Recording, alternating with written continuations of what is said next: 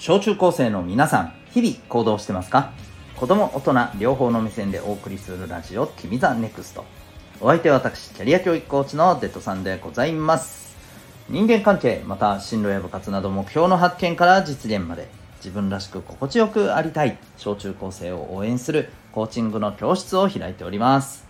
この放送では身の回りの様々なことから得られる学びを毎日お伝えしております。今日のテーマはですね単におしゃべりな人と話し上手な人の違い。そんなテーマでお送りしていきたいと思います。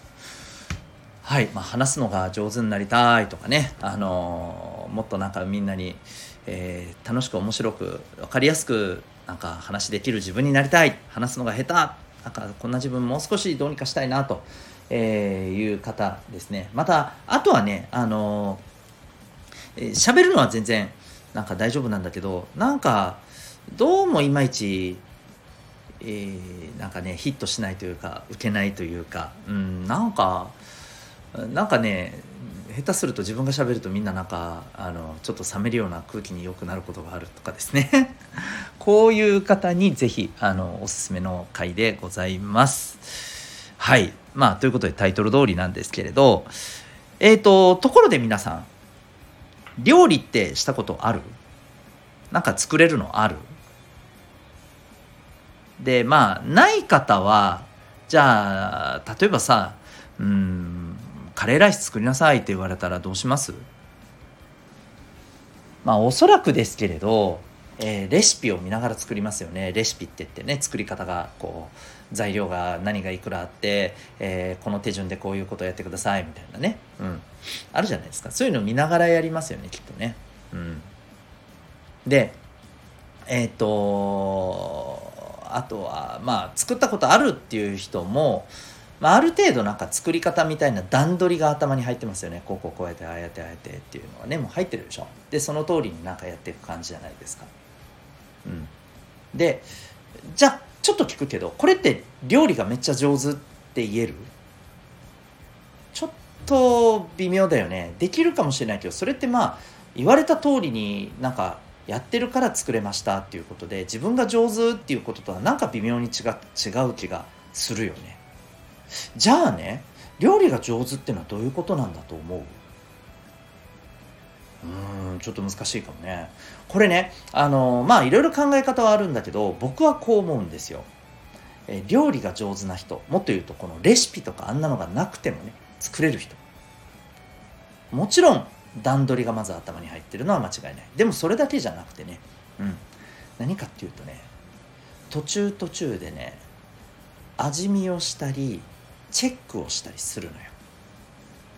例えばさカレーを作るにしてもさ、うん、なんかあの野菜のねじゃがいもとか人参とかほら煮るじゃないですか。で、えー、どのぐらいの今感じだなと、うん、まだもう少し火通らないといけないなとかさまだ硬いなとかさ。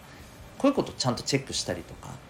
あとは、えー、最終のところでルーを入れたり隠し味を入れたりする時にやっぱりちょこちょことねチェックするわけよね味をね。んちょっと濃すぎじゃねえかな。なんかくどすぎじゃねえかなとかね。うん。はい。そういうことなんだよね。こういうことができる人、うん、これがねやっぱ料理上手な人のまあ結構必須な部分じゃないかなと思うんですよ。実際問題ねあの、まあ、別にこれねなんか変なのろけでも何でもなくてですねあの僕の、えー、パートナー妻はですね、えー、料理うまいんですよ。マジで。しかもね見ないで作るんですよ。わけわかんねえなよく作れるなとか思ってるんだけどやっぱりねなんで味見すれば大丈夫だよ分かるよって感じなんですよ。へえって感じなんだよね。うん。ただね僕もねそれをカレー作りをする時にねレシピ通りじゃなくてそれやるようになったらねあなるほどなって思いましたね。でこの時に僕気が付いたことがあるんですよ。僕人の前で話すお仕事ってまあ多いんですよね。講座をしたりとかさ勉強会みたいなのであのまあ本当小中高生の皆さんだったりあるいは、えー、お母様お父様だったりね、うん、あるいはねまあ本当にあのこの間なんかね、えー、工事のお仕事をしてる会社のねもう本当に50代ぐらいのねあの僕よりめちゃめちゃ年上なあの男の人たちがいっぱいいる中でねあのこう勉強会をね先生をさせていただいたこともあるんだけどさ、うん、そういう時にね確かにそういえば慣れてきてからこれができるようになってからだいぶねなんか話すのって自分的にもレベルアップしたなって思うことがあってね。これ何かっていうと聞いてる人の顔をチェックしながらえ話を変えるみたいなことをしてるのよ。ここです。わかるかな？そう。ただね決められたことを一方的に話すんじゃなくてさえー、見ながら話してんのよ。であれなんかちょっと微妙だなと思ったら、えー、ちょっとリズムを変えたりね今言ったことをもう少し丁寧に言うとですねって言って、えー、次の話に行く前にもうちょいちょっとね、あの丁寧にね伝え直しをしたりとかね、うん、こういうことができるようになったわけ。でここで皆さんもちょっと考えてほしいんだけどみんな何か話す時ってさ自分が話すことをとにかく言うのに精一杯でさ受け取る側の相手の様子顔とか雰囲気とか見てる？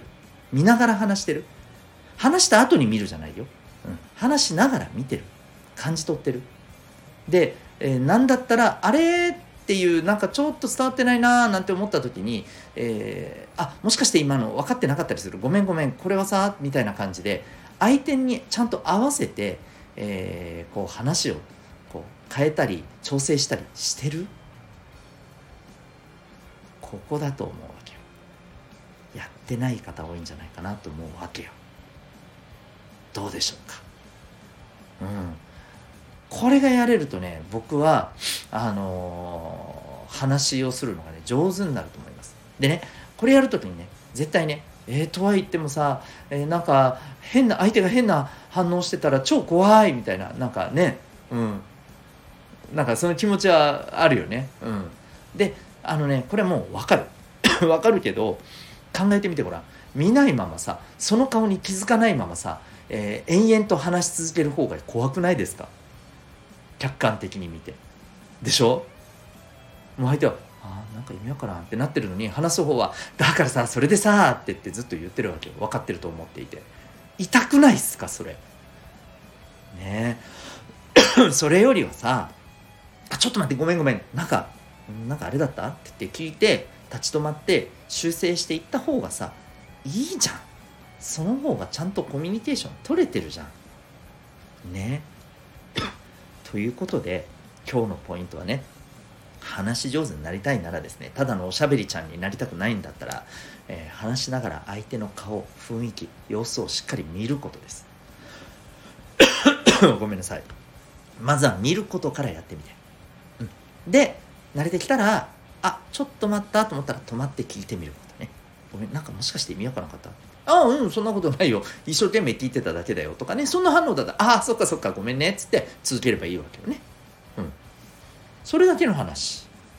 そう。大丈夫ですかね？はい。ということでですね是非、えー、話しながら相手の、えー、様子をね感じること。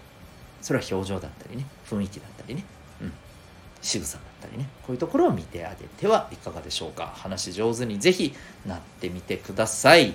ということで今日はですね、えー、単なるおしゃべりではなく、え、話上手になるためにはそんなテーマでお送りいたしました。あなたは今日この放送を聞いてどんな行動を起こしますか？